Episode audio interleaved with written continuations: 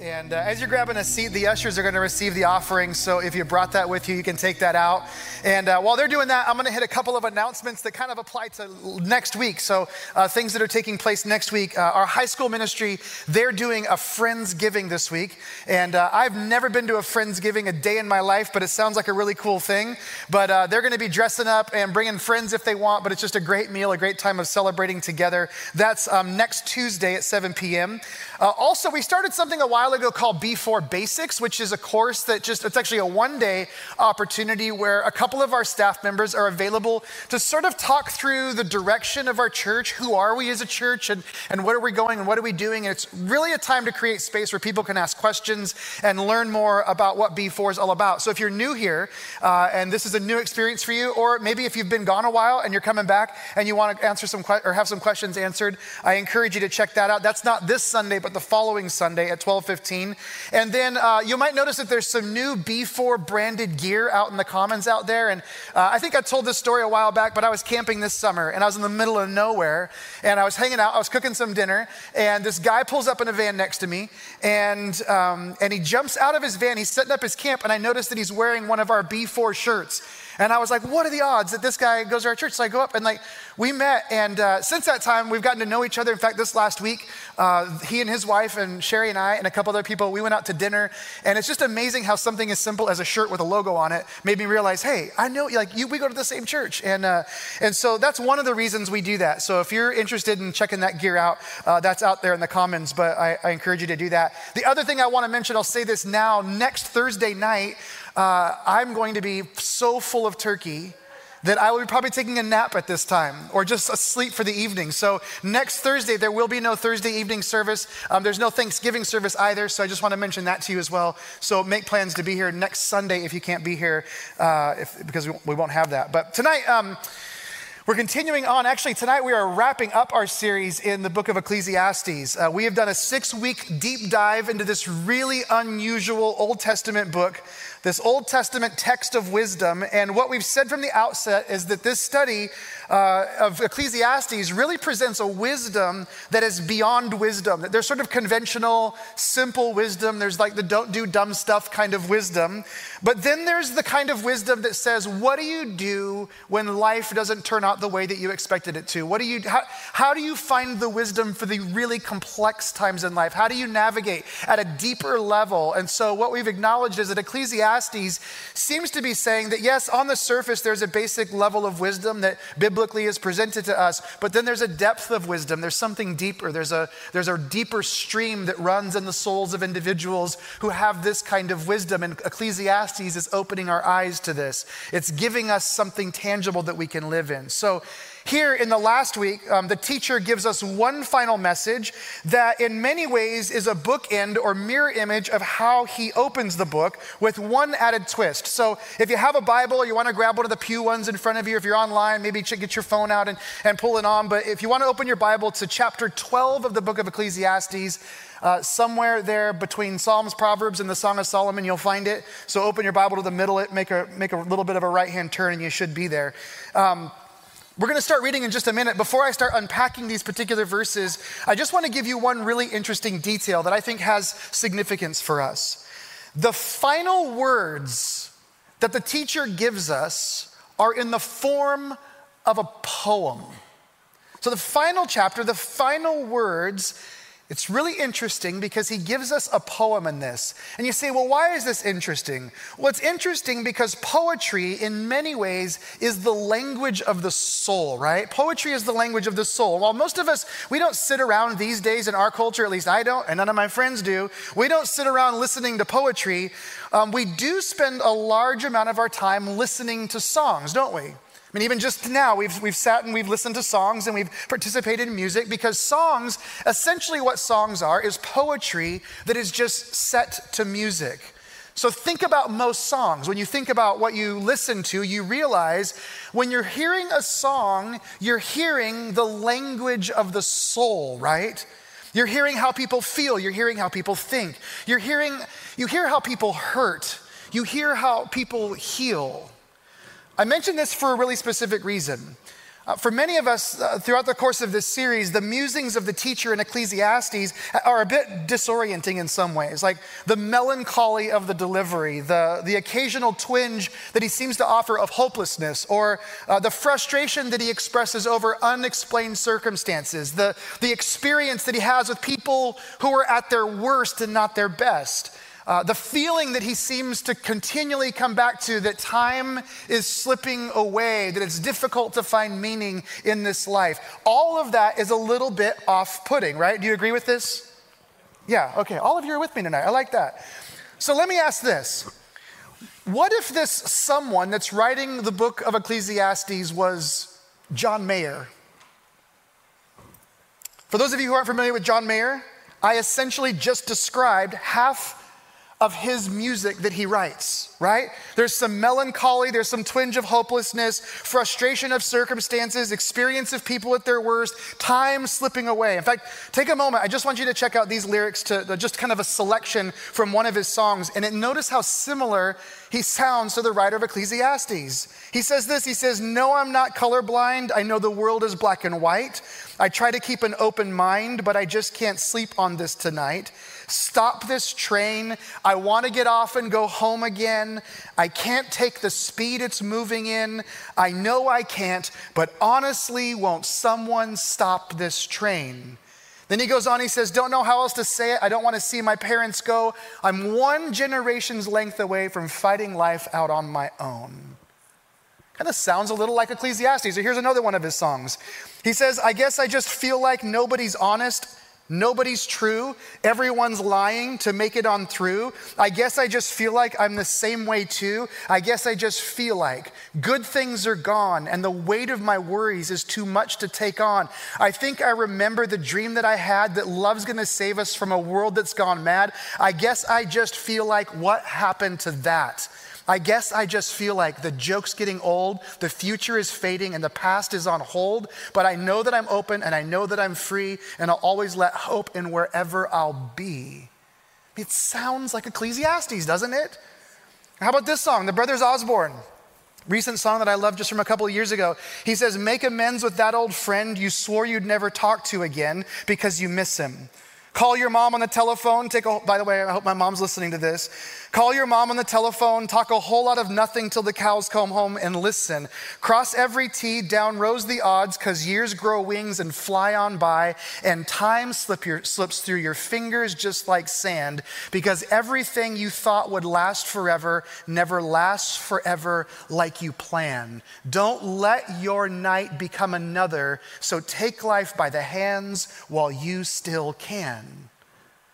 It sounds like the writer of Ecclesiastes, if you gave him a guitar, would be a famous pop musician today, right? Like he's like your basic singer songwriter in our culture today. By the way, if you listen to a significant amount of musical poetry in our culture today, you will hear melancholy, You'll hear twinges of hopelessness. You'll hear frustration of circumstances. You'll hear experience of people at their worst, and you will hear about time slipping away. Those are continued themes in our music today. And all of that makes us realize that this writer of Ecclesiastes, and all of his brilliance, is actually one of the first people to tune into something that is universally a part of the human experience. He's one of the first ones to say these feelings that people get, everybody gets them everywhere. Everybody gets this. So, with all the joking aside, all the other things aside, he says, There is one final song that I must write for you. But this song has something different in it from the songs that our culture offers us. This song is very familiar on some levels, but then he slips in this little bit of a twist and it offers something that no music in our culture today offers us. So we're going to read through this final chapter, this final poem, and then we're going to unpack the meaning together. So start reading in verse 1. It says this He says, Remember your Creator in the days of your youth before the days of trouble come and the years approach when you will say, I find no pleasure in them. Before the sun and the light and the moon and the stars grow dark and the clouds return after the rain, when the keepers of the house tremble and the strong men stoop, when the grinders cease because they are few and those looking through windows grow dim, when the doors to the street are closed and the sound of grinding fades, when people rise up at the sound of birds but all their songs grow faint, when people are afraid of heights and of dangers in the streets, when the almond tree blossoms blossoms and the grasshopper drags, it, drags itself along, and desire is no longer stirred.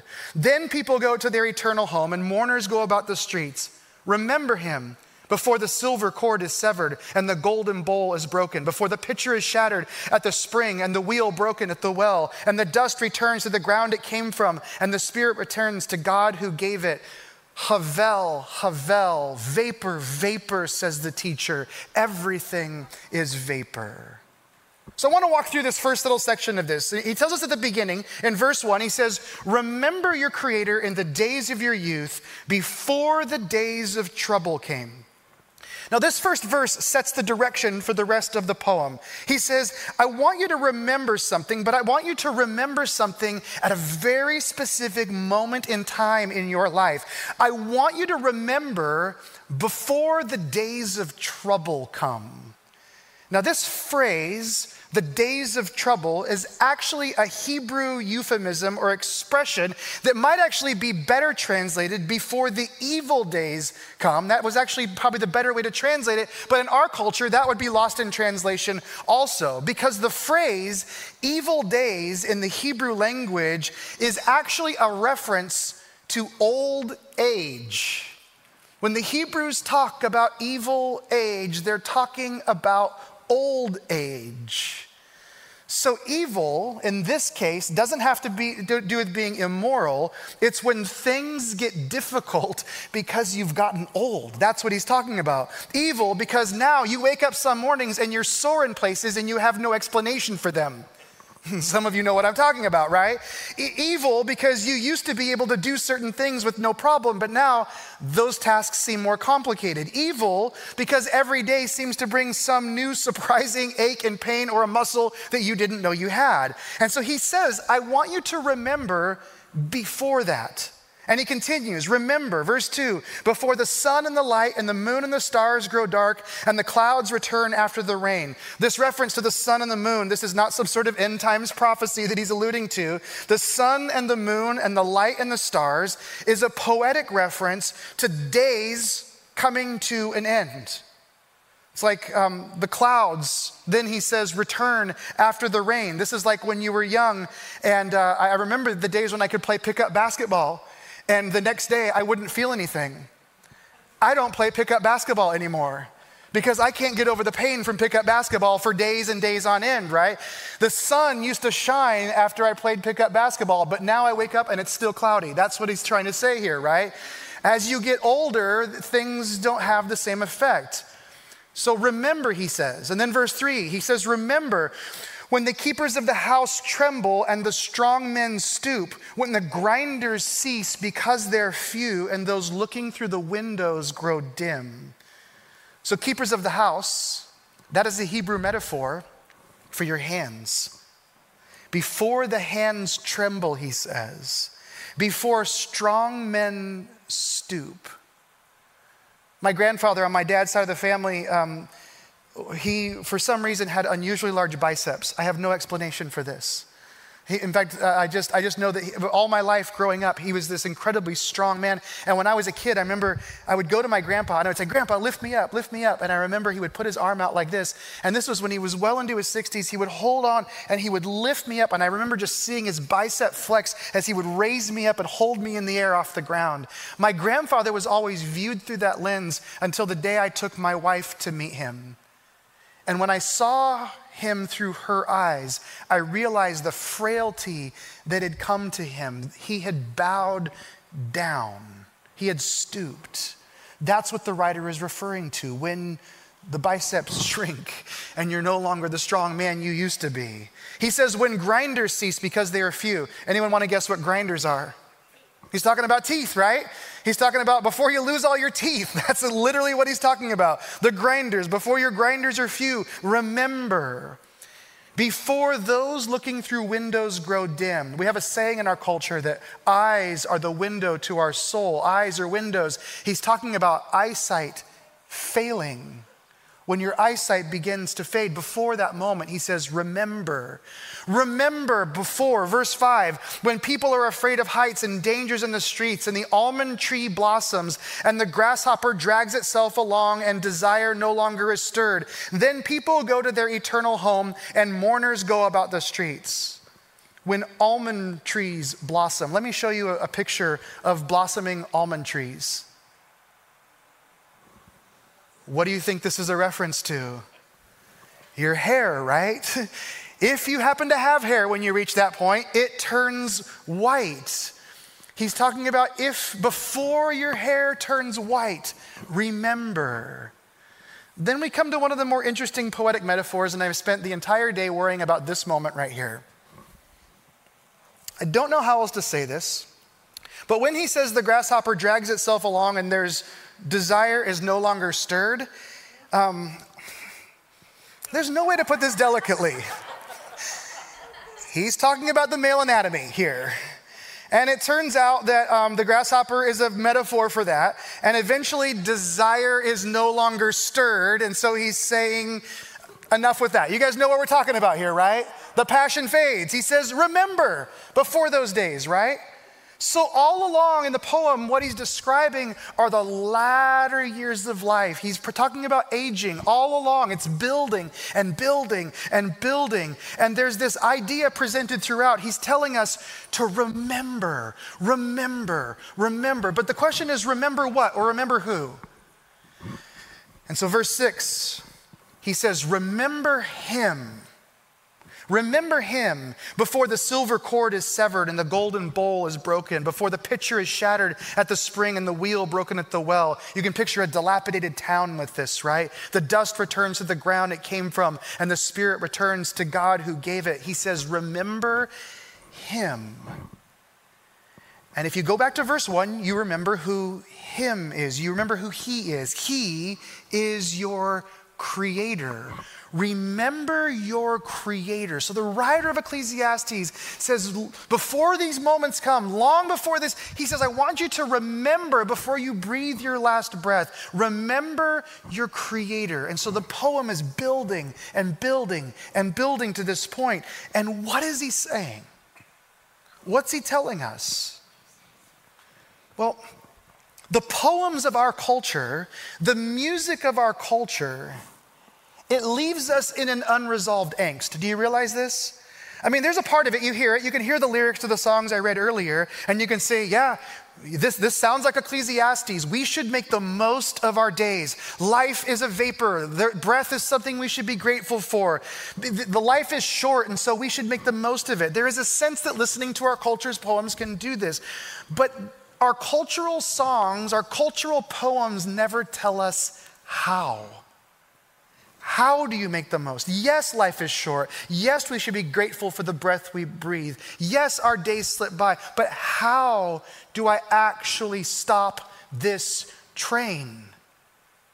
How do I do that? The teacher of Ecclesiastes is taking everything a step beyond this simple message of, well, just learn how to be present. He's taking it beyond that. He's taking it beyond, hey, you know what? Just make sure you smell the roses and enjoy the moment.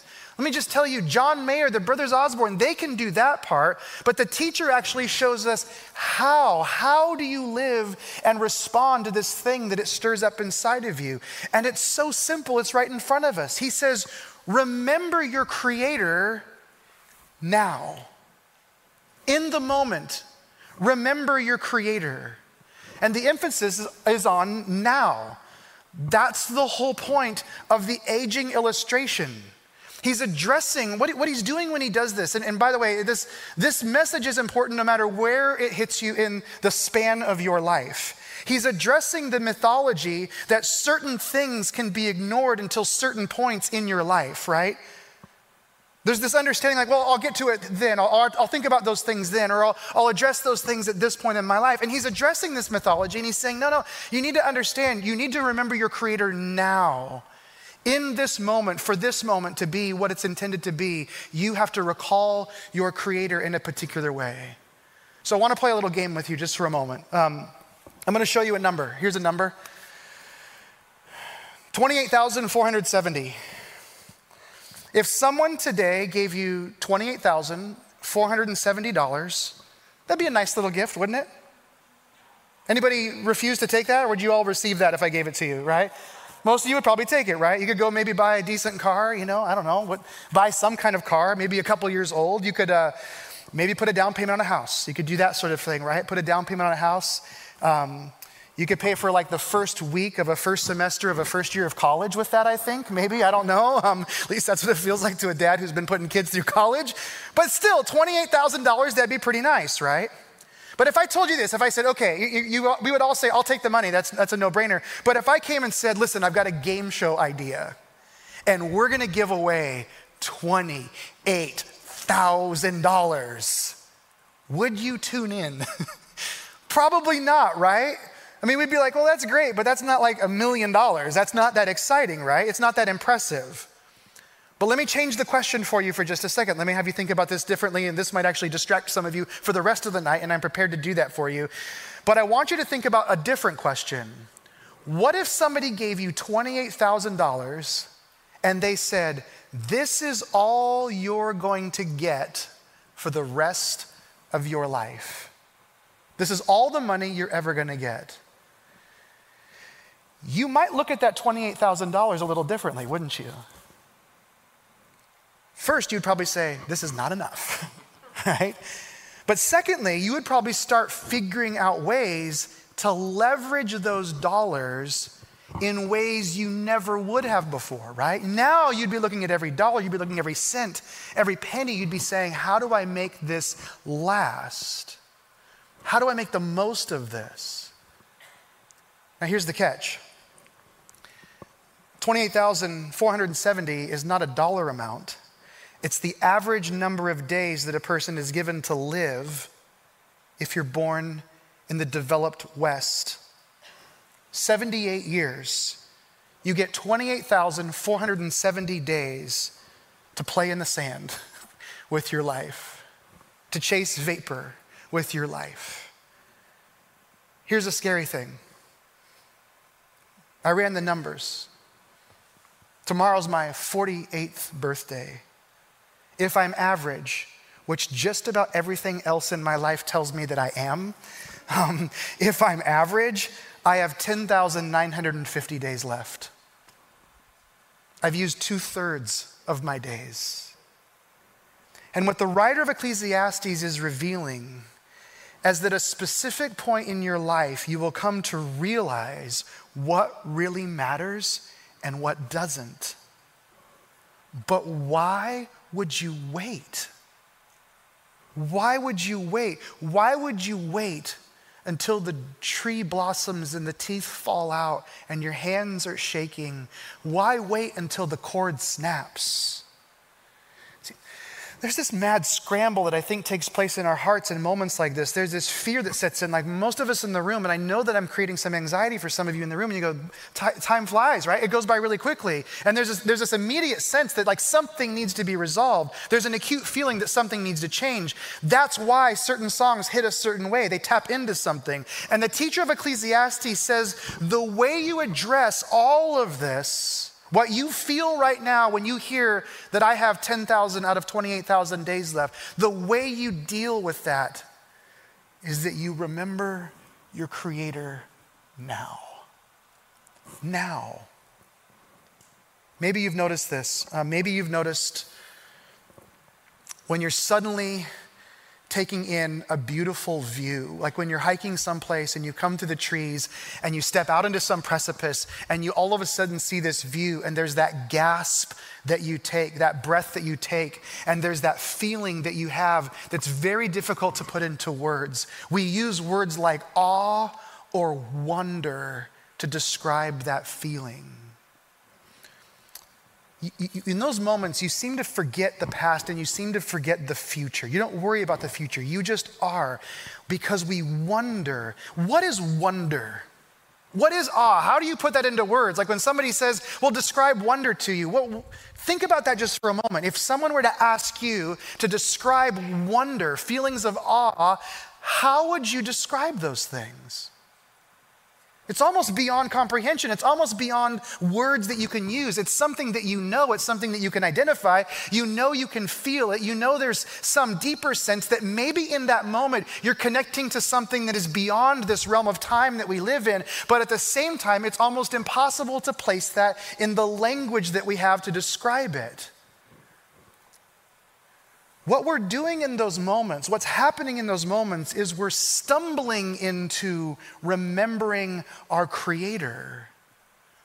When we feel wonder at the birth of a child, when we feel awe at the beauty of creation, we have stumbled into moments when suddenly something in our neurology recognizes that there is a creator that is beyond me. There is a creator that is bigger than me. There is a creator that has placed me here. And in that moment, we stumble to a point of realizing there he is.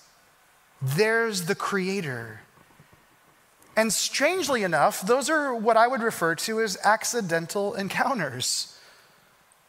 And it has this effect on us. We have an accidental encounter with God, and there's wonder. And what the teacher is telling us is don't wait for accidental encounters with your Creator. Don't wait until you're forced into it. Remember now. This invitation is one that is meant to bring reality to bear every single day. And so this is not just remember, like I'm going to recall with fondness. That's what we would think about most of the time. We say remember something. It would just be, I'm going to recall this with pleasant memories. No, there's something attached to this. The whole book ends with a summary and an invitation. And if you get it, if you catch it, it changes everything for you. Listen to these final words in verse 13. The writer has said all of this. He's written his poem. He's told us about all of these things in life. And then he says, the end of the matter. Like it's settled. All has been heard. Fear God and keep his commandments, for this is the whole duty of man. Now, before I unpack this and before I close, let me just take a moment and talk about unsolicited advice. When I say unsolicited advice, I'm referring to just about everything from friendly suggestions to sticking your nose in somebody else's business. And here's what I have come to realize no one likes unsolicited advice, right? Nobody does. Someone might say, no, no, I, am okay with it, I'm okay with it. But deep down, I don't know anybody who actually likes unsolicited advice, right? And what I find hilariously ironic is how many of us feel compelled to offer unsolicited advice to other people, even though we hate receiving it ourselves. You ever noticed this? Like, I don't want you telling me what to do, but I'm really good at telling you what to do, right? Uh, I'm learning this even more now that I have adult children. This is a new thing for me, right? But wait, it's not advice. I'm just being helpful, right? Or, or I call them suggestions. I'm just making a suggestion. You don't have to take it, it's just a suggestion, right? Or Sherry and I have tried this new thing. We just start asking questions as if they don't see through the nature of our questions and know what we're getting at, right? The point is, we don't like it we don't like it. I didn't like it when my parents offered me unsolicited advice. My kids don't like it when I do. You don't like it when coworkers or other people in your life. We don't, we don't enjoy that. When other people tell us what we do, what to do, we don't really love it. But here's, here's the odd thing when we respect somebody, when we trust somebody, when we know that someone has experience or expertise in a particular area, and then we begin to bump up against that area, and we make the decision to go to that person and we solicit the advice. When we go to them, when not them to us, but us to them, when we go to them, we love that kind of advice, don't we? Isn't it amazing? Like when you're desperate for an answer, when you're at the end of your rope, when you're confused, when there's like 19 options and you have to make one choice, and you go to that person who has tons of life experience and they have all sorts of knowledge and they have experience with what you're dealing with, and you you go to them, there's a part of you, you're just hanging on every word, like, what should I do? Tell me what to do. I'll do whatever you want me to do. You just tell me what to do and I'll do it. You would never do that until you solicit it, right? The difference is in who's initiating and the manner in which we approach the other. Why is this important? And maybe you're asking, what does this have to do with these final verses? Well, I think that oftentimes we as human beings, we can view God's direction or God's instruction or God's commandment, as verse 13 says, as unsolicited advice. Like, you woke up one day and somebody handed you a Bible and they said, Well, this is a letter from God and He's giving you a bunch of stuff that you're supposed to do and not do. And it's unsolicited advice, right? We have all of these things, all of these directives, but were we really asking for that? Well, the answer is yes, we actually were. You may not feel that way. It may feel at times like God's offering you unsolicited advice. But the Bible, when you look at it, do you, do you, realize how many times, how many of the instructions that are offered by God that we read about in the Bible, they were solicited by human beings? One of the most basic, well known ones in the world, the Ten Commandments. Do you realize Moses went up the mountain to find and hear from God? He brought a bunch of people to the desert. He was in up to his eyeballs. He didn't know what to do. He knew there was a new people to be formed. He had no way of knowing what was next. And where did he go? He went to the expert. He said, God, you know, like, what are we supposed to do? And God goes, let me give you 10 things to start with, right? Because you guys are going to mess this thing up if you don't get these 10 things right. So when Moses appeals to God, God responds and gives him these things. We need you. We need your help. How do we do this? Over and over again, when you listen to the beautiful things the Bible gives us, they are preceded by humans who are desperately reaching out and saying, God, we need something from you. So, how often does your perspective of God's instruction change when it shifts from unsolicited to solicited? So, the writer, the teacher of Ecclesiastes ends with this Remember God now. In other words, he, uses the word fear, fear God. In other words, have wonder towards God. Like, wake up every single day of your life right now and have a sense of wonder towards God. Acknowledge just how massive and beautiful and great and wonderful He is. And then He says, listen to His voice. Listen to His voice. Obey His commandments. He's telling us to reverse the way that we often think and behave towards God. He's inviting us into this relationship where we lovingly look to His input and His instruction. It's like us stopping and saying, God, like every day stopping and saying, God, I know I act like I know what's best for my life. I know I think I know what I need, but you're way more brilliant at this than me and I trust your instruction. That's what he's saying. And it's the same invitation that Jesus offers us.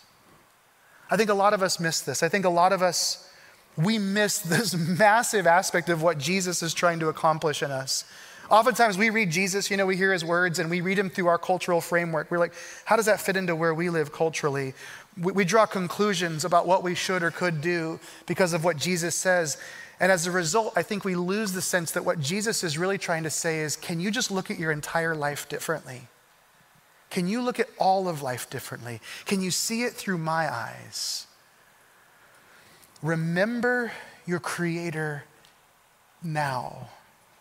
That's the teacher's final invitation. The sun is going to rise, and the sun is going to set, and the rivers are going to flow, and the mountains are going to stand and you're going to work and you're going to build and you're going to eat and you're going to drink. It's all a part of being human. It's all a part of being on this planet. All those things we've talked about. But the only way that any of it will ever make sense or be meaningful or bring peace or deliver joy is when we remember God in all of it. Whatever it is, wherever it is, whoever it is. When your eyes are open to the presence of God, everything changes. So, this whole thing, the whole thing, the writer sums up and says, This is an invitation. Do life with God in the same way that Jesus said, Follow me, walk with me. Amen. Would you close your eyes and, and bow your heads with me for just a moment? I want to take a moment and just reflect on this for a second. If you were to consider the posture of your heart towards God's instruction, God's advice, are you listening? Are you soliciting his wisdom? Are you leaning in for his direction?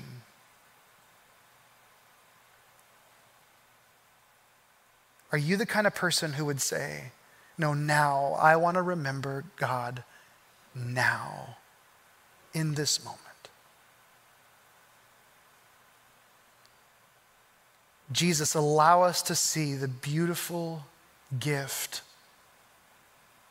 that it is to know our Creator and to be filled with awe and wonder. Lord, may you stir up passion in our heart to pursue that wonder. And out of that wonder, Lord, would you draw us to the beauty of your instruction and your ways that we might live out this life of flourishing that you have presented to us in Jesus' name. Amen. Amen. Would you guys stand with me?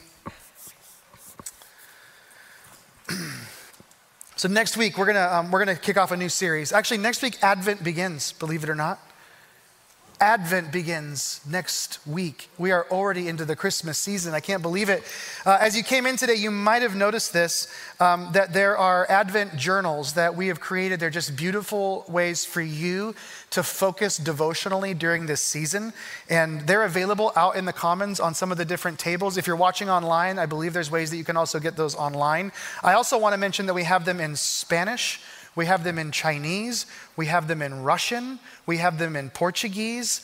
Um, translators who are part of our ministry here and also folks from around the world worked together to write these Lent devotionals. And so um, it's just a beautiful thing. So the English ones, yeah, it's amazing. The English ones are right outside the door, um, but the other ones are over at our info counter. So if you'd like one of the other translations, I encourage you to stop by over there. And uh, that is all I'm going to say about that. So, next week, new series. Uh, tonight, if you want to pray with somebody, we've got some elders that are in the room. They've got some lanyards on with orange tags on them. They may find you. You can find them. Feel free to pray with them or ask them any questions that you might have. But let me offer this benediction to you as you go. May you be men and women who are free from the fruitless chasing after the wind and may you be filled with wonder as you remember God now and lean into his instruction. In Jesus' name, amen. Amen. amen. Love you guys so much. Thanks for being here tonight.